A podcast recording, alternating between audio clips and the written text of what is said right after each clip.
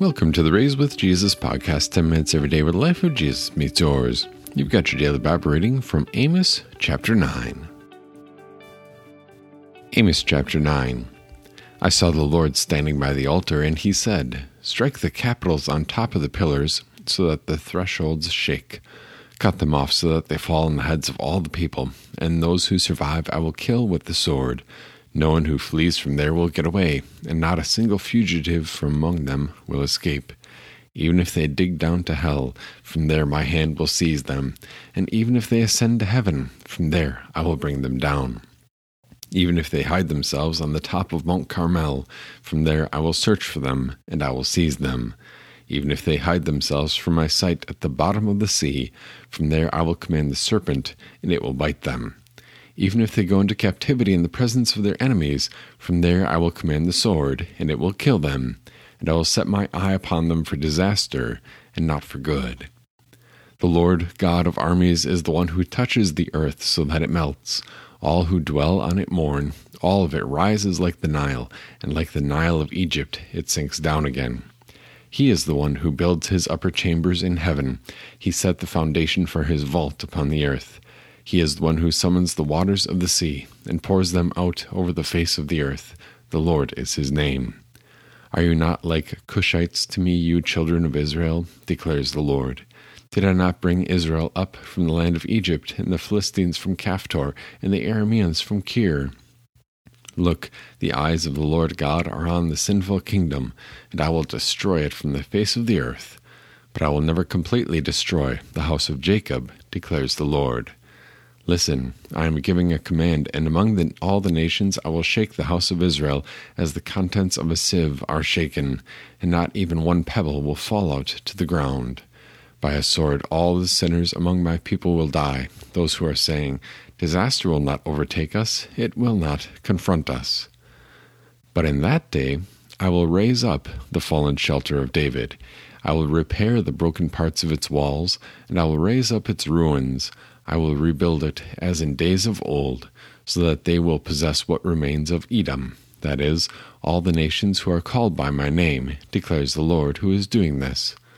Look, days are coming, declares the Lord, when the plowman will catch up with the reaper, and the one who tramples grapes will catch up with the one sowing seed. The mountains will drip sweet wine, and all the hills will wave with grain. I will restore the fortunes of my people Israel, and they will rebuild the desolate cities and dwell in them. They will plant vineyards and drink their wine, and they will make their gardens and eat their fruit. I will plant them in their soil, and they will never again be uprooted from the soil that I have given to them, says the Lord your God. This is the word of our God. The greatest hope and the greatest confidence of the unbeliever is that this world is all that there is and that there is nothing afterward. The greatest hope and confidence of the unbeliever is that when they die, then they disappear, they are no more, and there is nothing after that. And that greatest hope and that greatest confidence is toppled in view of what God says here. Is toppled in view of what God says here in in the fact that He's going to chase down these people who have opposed Him. He's going to chase down and no matter where they try to hide, He will find them. And what a terrifying thought. God says at the beginning of Amos chapter 9 here that He's going to be toppling the temples of the northern kingdom. I think that's the temple He's talking about here because he's been talking about um, primarily about the northern kingdom, talking about their um, their disregard for the Lord and the way that they have turned their backs on Him. And God says, "Go ahead, gather there." And the image is of one where the people are gathering for worship. They're gathering in confidence in the false god that they have built. And God says, "Watch, I'm just going to start taking it apart little by little, and the people will be terrified as it falls on them, and they will run, and they will run everywhere." They'll go up high, they'll go down low, they'll go left, right, down in the bottom of the sea, and there will be no escape. And what a terrifying thought. What a terrifying thought that their misplaced confidence is going to be revealed for what it is. And what a what a word from our God. It's just it just kind of makes the hair stand up on the back of your head And then God kind of summarizes all that in verses 7 through uh, 7 through 10 after a brief description in verses 5 and 6 of who the true God is, that there's no place to hide. Um, he touches the earth, the earth melts, the dwellers mourn, uh, the earth rises and sinks like the Nile. The Lord is the one who built his upper chambers in heaven, set the foundation for his vault upon the earth. He summons the waters of the sea and pours them out over the face of the earth. The Lord is his name. There in verse 6, probably an allusion to Noah's flood, um, or at least possibly. And that can certainly be in the back of your mind because what we are seeing here is that God has power over all of creation. God has power over nature, and He's going to bring that power to bear, um, as He has done in the past, as He has brought that power to bear on the unbelieving world during the time of Noah.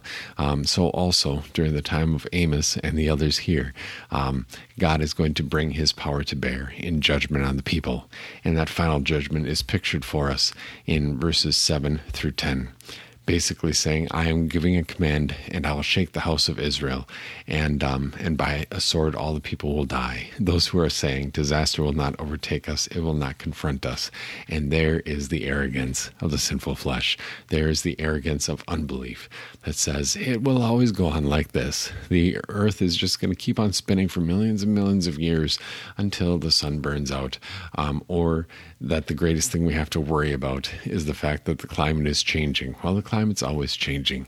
Um, maybe there is some science to back up the, the global warming or the global cooling, but as far as the actual cause of that, we purposely forget, as as Peter says in First and Second Peter, that sinful people purposely forget that at a previous time God destroyed the world um, by water, and at a future time He will destroy the world by fire. So maybe our greatest concern is not exactly the local changes in our climate um, or the causation of that.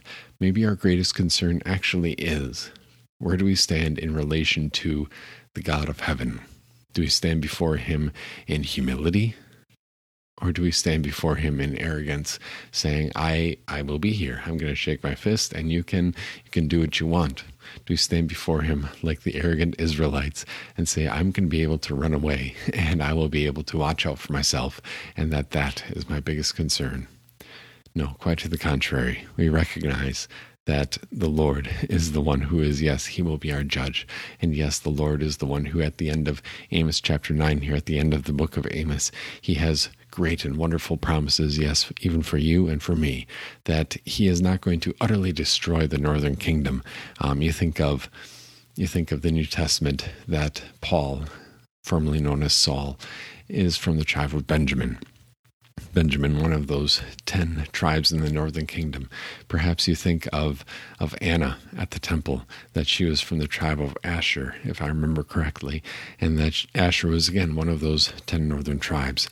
And God says in verses 11 and following, in this very vivid image, that He is going to restore the fallen shelter of David and repair its broken walls. Um, and and the the plowing and the harvesting is going to be so prosperous that that the harvester isn't going to finish before it's planting time again because the harvest is going to be so bountiful and that God is going to plant them in that soil so that they will never be uprooted again. And the very vivid picture and the contrast between the unbelievers who scoff and run away from God and the believers whom God will plant and take care of in his kingdom. It's a very vivid picture where he uses the the image of living in that land, that promised land of Israel, and he uses that image to describe his relationship with his people, that he is going to restore the fortune of his people Israel. He, they will rebuild the cities and dwell in them, plant their vineyards and eat the eat the fruit, and he will plant them on their soil, that they will never be uprooted again. And so we see the contrast between those who those who scoff and try to forget the reality that awaits them. Those who could not be bothered to discuss spiritual things or could not be bothered to bow their heads in humility before the one who is the true God. And also the contrast. Those who do trust in this true God. And we see, above all, we see God's action toward those who oppose him, as well as God's action toward those who had not rejected him. And so, what do we learn from this? What do we learn from the entire book of Amos? Well, first of all, God sees. God sees the, the poor and the needy who are trampled underfoot. God sees the injustice that um, that even people of our world get upset when they see. Well, God sees it too. God knows that He has set a time for the day of judgment, but that day is not here yet. So let us be found putting our faith into action, acting in love, um, in love toward God and toward neighbor, and acting in such a way that our faith is consistent, provides a consistent testimony in our confession of talk, that is what we say we believe, and our confession of walk, that is how do we live out our belief. There's a consistency in confession between what we believe and what we do. And what that looks like in your particular life, well, it probably touches on, and I think it's helpful to think of kind of the circles of vocation that we had talked about when we had our Bible reading on Ecclesiastes. Go back and listen to the episodes on Ecclesiastes 3, 4, and 5 for that concept. But basically, first of all, you know, we take care of ourselves we find some time to spend, you know, 10 minutes with our Lord. And then we take care of those that God has entrusted to us um, our family, and maybe a spouse or close friends, parents, um, if they are still in your life, as well as those in our own congregation. And then together with them, together with them, we look to our neighbor, not necessarily the next door neighbor, but maybe they would be included in there. We look to our neighbor. Who else that you have contact with? Who else is somebody that you could reach out to and encourage or assist um, who else is going hungry and could use a meal, or could use just a little bit of a little bit of a break and needs a little bit of help? Bring that person before God in prayer bring that person up to your pastor for perhaps some congregational work on their behalf, or just work together with your own close circle of friends and family, those who are closest to you, and say, Dear friend, how can I help you? How can I be of assistance to you today? What can I do to encourage you and to make your life just a little bit easier for just a short period of time?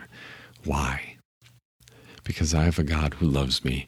I have a God who has promised that that he is going to restore the fortunes of his people in a very vivid way, and the spiritual reality of that is even greater than I ever expected.